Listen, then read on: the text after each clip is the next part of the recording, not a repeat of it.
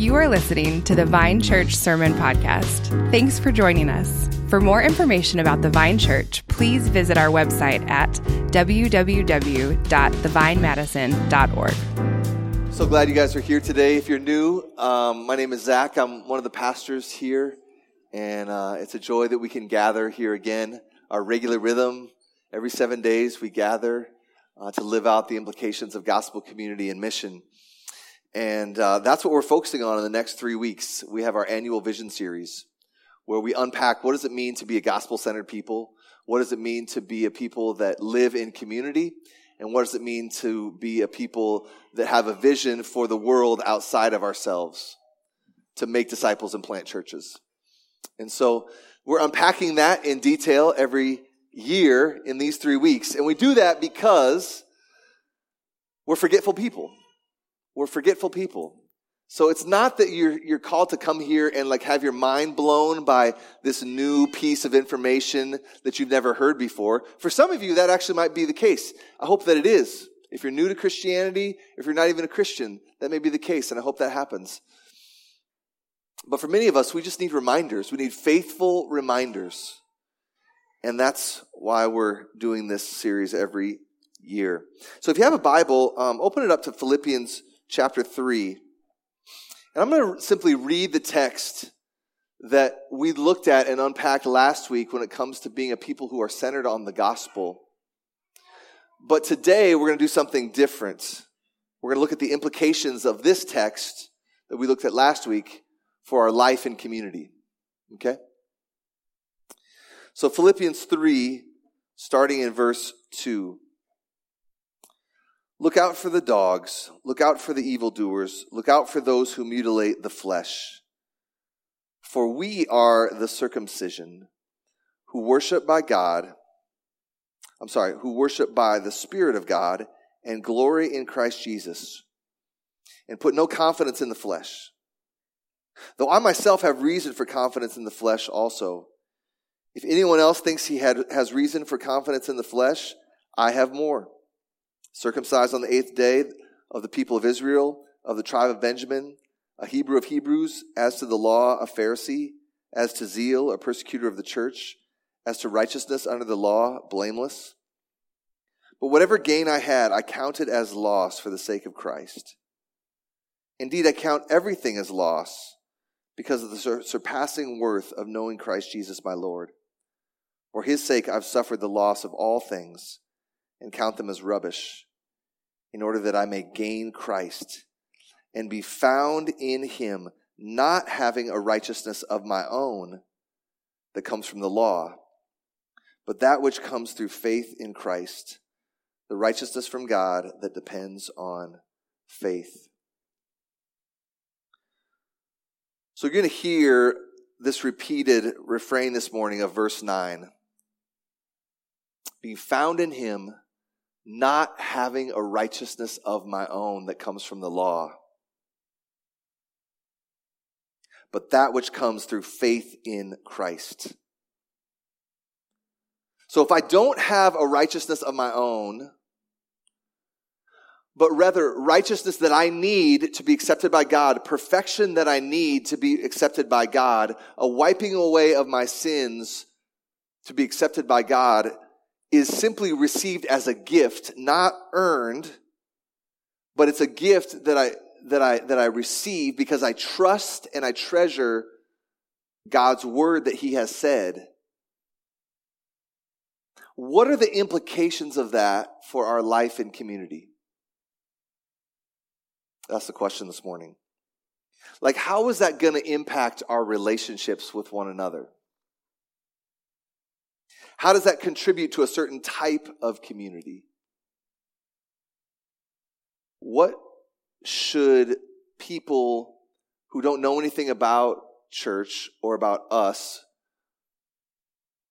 what should they say about how Church at the Vine looks and feels?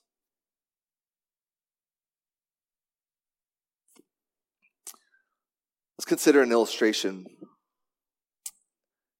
Think about if, if you were in massive debt, like six figure debt.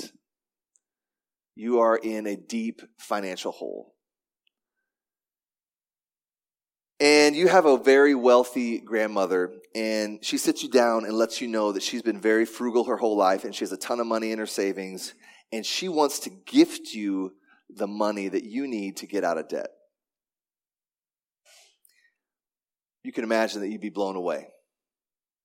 A sense of relief. I mean, a lot of emotions would come crashing in, I would imagine, at that moment in light of that news, right? She tells you the name of her financial advisor. Just need to call them and set up an appointment. It'll all be taken care of. Like you've been saddled with this burden of financial pressure that's overwhelming and it's, it's just gone in an instant.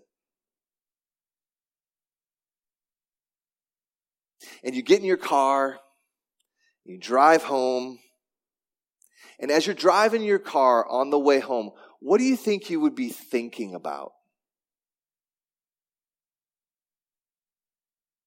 What if I said to you, this person driving home,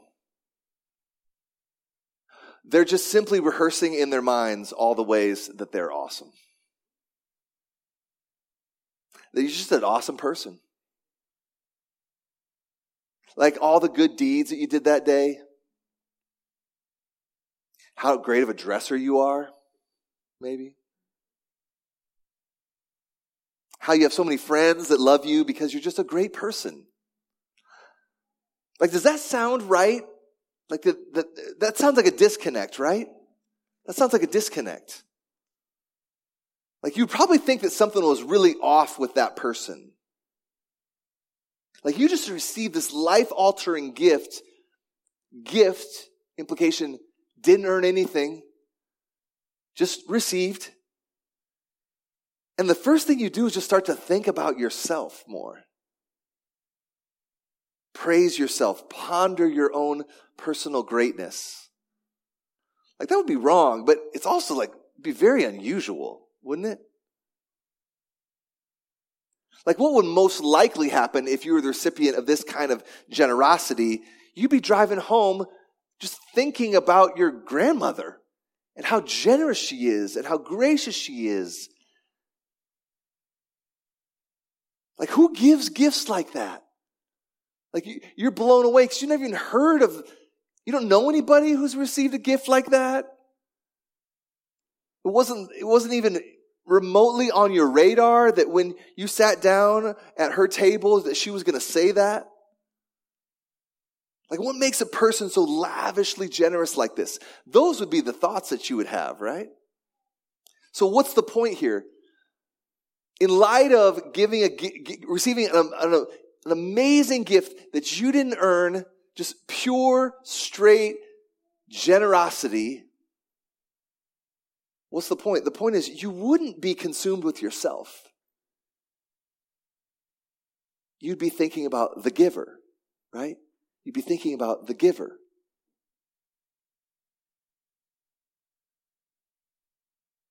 So all this boils down real simple. Okay? So if, think about it, if my salvation is all about me and my effort, and me getting my act together, doing a great job, if I'm saved due to a righteousness that is my own, in contrast to verse 9, that I, that I just conjured up through force of will, what's the focus going to be on? Well, obviously, the focus is going to be on me. Right? I worked hard, I earned it. I take pride in my effort, my striving, my accomplishing. I did what I set out to do. I'm, I'm, all those statements are all about me, me and my effort, me and what I do. Look at what I did. But if I'm the recipient of a gift, who's the focus on? The focus is on the giver the greatness, the goodness of the giver. The giver gets the glory, like we said last week. The Bible says, Romans 6.23, the wages of sin is death. What you're owed is death. Wages is what you're owed. That's how wages work. The wages of sin, what you're owed is death. Contrast to wages is a gift. But the free gift, free gift of God is eternal life in Christ Jesus our Lord. So this is what um, when we really understand salvation as a gift, not earned, this is what it does. This is what it does by the power of God's Word and His Holy Spirit in us. It makes us, if we'll allow it, makes us selfless people. It makes us people that aren't consumed with just me, me. I love myself. I have my picture on my shelf. Right? We don't, we don't do that if we understand the grace of God, right?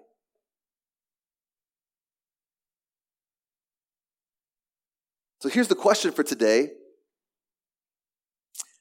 If we're consumed with the greatness and goodness of the giver, that the giver gets the glory, I'm focused on him, what kind of community does that create? What kind of community does that create? If I know that I don't have a righteousness of my own that comes from the law, but that which comes through faith in Christ, what kind of community does that create? And today we're going to have, I want to just lay out and make a case for three implications. There could be more, but I'm just going to have us focus on three that I think can make our church really, really beautiful. I think our church is beautiful in these ways, and I want to encourage us to keep heading that direction because God's word and his spirit is alive in us. What kind of community does this create? Number one, it creates a community of humility, a community of equality, and a community of thankfulness.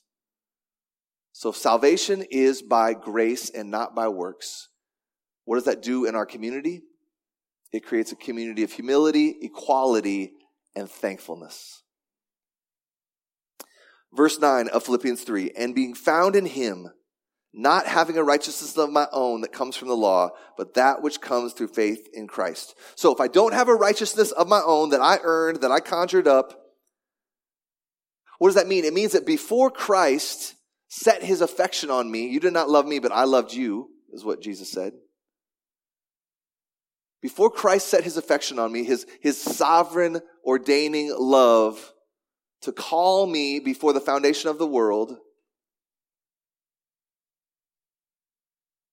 it means that before Christ, I was very spiritually poor. I had no money in my spiritual bank account.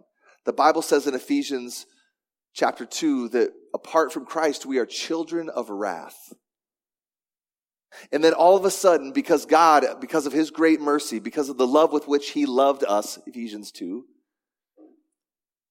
my bank account was filled with a number with many, many, many zeros, all as a gift. Now, like we've talked about already, does that lead to pride or does that lead to humility? Like when you were a kid on Christmas Day and you got gifts from your parents, did you think to yourself, man, I did my chores. I've been perfectly obedient to my parents. I even put a few quarters in the offering plate at church. I earned these gifts on Christmas Day. I am awesome. Never, right? Or you're a twisted little kid, if that's what you're thinking. Right? No, recipients of a gift are humbled, are humbled, not prideful. And the more needy you are, the more humble you are in the receiving. Like the grace of God produces humble people. The grace of God doesn't produce swagger. The grace of God doesn't produce arrogance. Right? and a large group of people that are collectively humble together, that makes for a really, really cool community. I was struck by this uh, many years ago when I went to an Alcoholics Anonymous meeting. Uh, my sister uh, confessed that she was an alcoholic many years ago, and uh, she started going to AA. And um, I got to be present. I think it was for her one year uh, sobriety celebration. And so we went to her meeting, uh, her AA meeting, just to celebrate with her. And I'd never been to an AA meeting before. I didn't know what to expect. I didn't know what I would find there. And immediately what struck me is you walk in the room and it's like everybody's welcoming. You don't get the sense that there's pretense. Everybody's nice, gentle. Well, what's going on there? My, my take on it would be that every one of those people have been humbled. What's the first tenet of, of I don't know the, I memorized the tenets of AA, but like I know the basics are you can't be a part of AA unless step one is admitting I have a problem. I have a very significant problem that I can't handle on my own. So that's kind of the opposite of pride. It's, it's humility. And so you have this people gathered in this building, in this meeting, once a week, that have all collectively been humbled really, really significantly. Their lives, most of them, absolute disaster because of alcohol. And they've confessed it. And they're like, I'm not, I'm not to be prideful. I'm to admit that I need help. Here I am. I need help. And I just, I just walked away from like, man, that, that community was refreshing. No one's like posturing, politicking, manipulating, maneuvering. It was just like, here we are. Yeah, welcome. Glad you're here. See, if we understand the grace of God, if we understand uh, Philippians 3 9, the church of Jesus Christ should be the most humble place in the world where people sense that, like what I sensed at the AA meeting. Because we all know, man, I didn't contribute anything to my salvation. It's just a straight gift. I was a mess, really, really a mess, and still am a mess. I'm in process. But I know the grace of God, and it's deeply touched my heart. This doesn't mean that we don't have convictions, but it does mean that the way we share our convictions is going to come with humility, it's going to come with gentleness, without a swagger, without arrogance, that, that might lend someone to think that we're just all talk and no walk. So, not having a righteousness of my own that comes from the law, not earning my salvation through obedience, but receiving it as a gift, what does that create? It creates a humble community. Secondly, what does it create? It creates a community of equality, a community of humility, and a community of equality. Not having a righteousness of my own that comes from the law, but that which comes through faith in Christ. So Paul didn't earn it. He's saying it here. He didn't merit it. And by implication, he's teaching these ancient Christians and us that that's how it works for every single person who says that they're a Christian. So if that's true, shouldn't that create a, a community of real equality? And I think a different angle on it with different words can help us understand this. Like, shouldn't that create a community where favoritism is outlawed? Favoritism is outlawed. Favoritism is not a reality in the local church. Where, where favoritism is abhorred because favoritism is an affront to the gospel of salvation by faith alone and not works. See, if it's by works, then we look around and go, well, who's working the hardest? Well, we're going to favor them. But if your works don't contribute anything, there's no hierarchy. It's flat at the foot of the cross, right? This weekend, I had the opportunity to go to a high school football game uh, in my hometown, and it happened to be homecoming weekend. And homecoming weekend, I didn't know that this was still a thing because it was a huge deal when I was in high school, and I guess it still is the homecoming king and queen and their court. And they march them out at halftime and the big announcement and who's going to be the winner of this popularity contest, right? That's how it was when I was in high school. And they announced that and all the, you know, the kids go crazy and who, you know, it sound, sounded to me based on the applause and the cheering that who they all wanted to win won. And just being there, like, I don't hang out in big groups of like high school kids very often, you know, and just being there, um, just like stirred up in me kind of like all those old high school insecurities, you know, of like who are the cool kids. And I, I just like sympathized with looking around, you know, because that's kind of my job now. Is I like survey things. It's like a like a shepherd. That's what a shepherd does. You know, as a pastor, as I'm a shepherd. So I'm just kind of programmed to like look at the big group and just how are people doing here. And so, you know, I look around and there's the awkward kids over here, and I wonder how they're feeling. And there's the, the band nerds over here, and how are they feeling? And you can tell this is the group of the cool kids, and, and it's like all this pretense flying around, and everyone's just trying hard. And, you know, all that stuff is, is, is just kind of came flooding back to me because that's how it was. It's probably how it is for most people in, in high school. Like, who's the most popular? And the favoritism is just, you know, it's just part of the, the culture in any high school.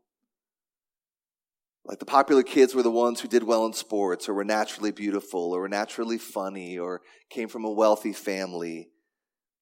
It's just another way of describing favoritism, right?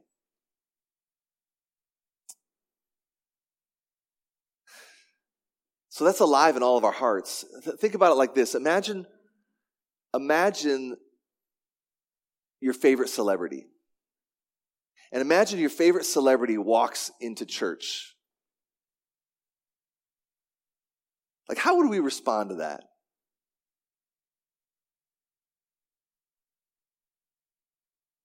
Like, we'd all probably turn and look. And there might be some whispering, like, hey, Brad Pitt's in church today. And he was like, well, I wonder what he's thinking about these songs. And I wonder what he thinks about how we do Sunday morning and like what's he doing here and just just thinking about all that. But the question would be like why would we care so much? We all turn and look. We wondering what, what he's thinking about church and is he Christian? Is he not? Does he think we're weird? Now think of the other extreme. The other extreme would be the homeless person walks into church. And we all do our best to like never turn and look. Don't make eye contact. Are they going to do something crazy? Are they going to ask me for money? Am I going to catch a disease from them? Like we could all relate to this kind of scenario, I think, if we're honest in our hearts. And it just exposes that there's favoritism alive in our hearts. But the gospel by faith alone, apart from works, reminds everybody, celebrity or homeless, that everybody has to bend the knee to King Jesus.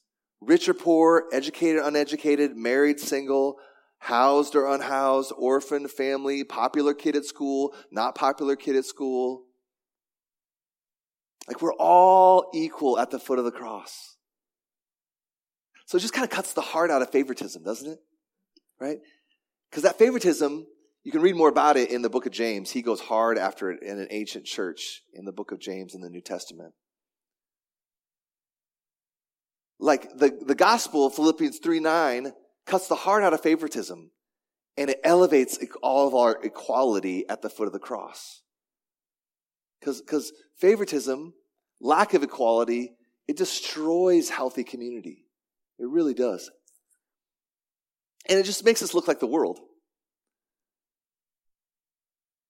So, salvation as a gift of God, not earned. What does it create? It creates a, a community of humility. That's beautiful. It creates a community of equality. That's beautiful. And then finally, it creates a community of thankfulness. A community of thankfulness. Verse 9, being found in him, not having a righteousness of my own that comes from the law, from my effort, from following the rules, but that which comes through faith in Christ, trusting and treasuring Him and His work done for me, given to me, credited to me as a gift. So, what does this have to do with thankfulness? Well, think about the opposite of thankfulness. What's the opposite of thankfulness? I would argue that the opposite of thankfulness is a sense of entitlement. A sense of entitlement. Like, if I'm entitled to something, am I thankful when I get it? No. If I'm owed something, am I deeply thankful when I get it? Of course not. Like, that's just my due. If it's owed to me, I'm just getting what's owed to me. What is that? That's justice, right? So I'm not really thankful for that. It's owed to me. So in this sense, think about this. Prideful people are very rarely thankful people. Like deep down, prideful people feel they're owed something because they're awesome. So, what is there to be thankful for? But see, if you know that all of life is a gift, that every breath that we take is a gift of God's mercy, that, that, that God causes the sun to rise and set every single day on the, on the wicked city of Madison, we're reminded that, that thankfulness is right and good. Thankfulness cuts the heart out of a sense of entitlement. So we can get that, but what does that look like in a, in a community? What does that look like in a church? What does that look like among us? I think it looks like joy. It looks like joy. Like the opposite of that would be people grumbling because nothing is up to their standards. But if you're reminded that you are not owed anything from God other than justice for your sin, but rather you're a recipient of grace, then it's easy for you to be thankful. Like for just the simplest normal things. Thankful for a sunny day.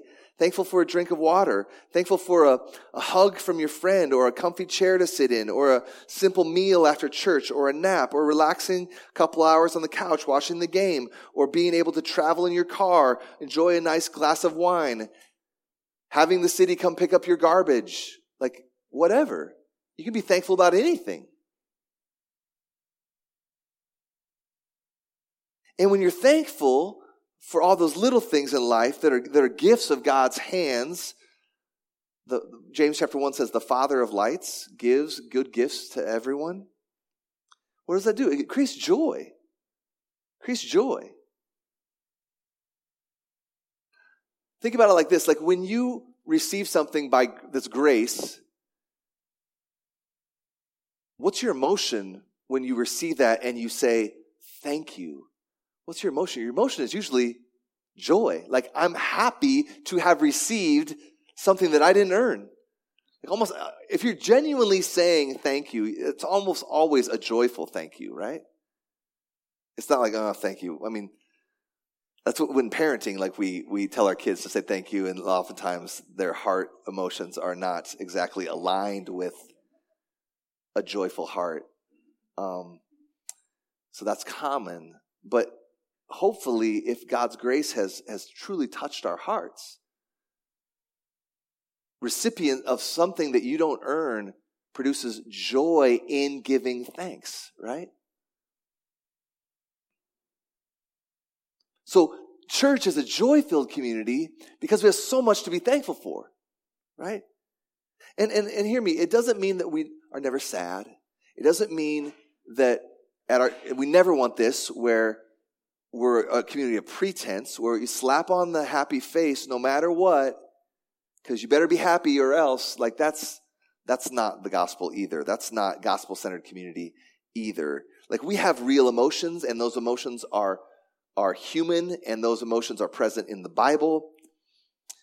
But it does mean that if we are people who are recipients of salvation as a gift we are people who know how to give thanks we recognize things to be thankful for everywhere. Because ultimately, the, the, the, the, place where I was the neediest, God has met me there. And so that's what worship is oftentimes on Sunday morning in singing or in praying or in listening. It's just one big thanksgiving. Thank you, God.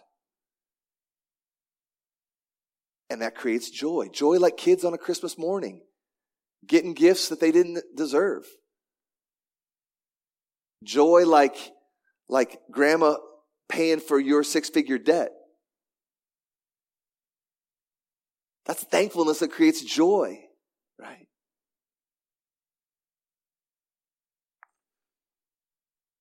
So we're found in Him, not having a righteousness of our own that comes from the law, but that which comes through faith in Christ. What kind of community does this create? What kind of community is this creating? We see this among us. It's happening. It's happening. It creates a community of humility, a community of equality, and a community of thanksgiving. So let's pray that God would continue to do this among us by his word and spirit. Let's pray. Heavenly Father, we thank you so much for the reality of the gospel and, and, how, when we meditate on it, it changes our hearts. Father, we pray that you would continue to remind us of who we are in you and who and what we have received, such that it would help us become these things. We need your help, Lord. Apart from you, we can do nothing. So we ask for more of your spirit to continue to push us in this direction for your glory and our joy. And we pray this in Jesus' name. Amen. Amen.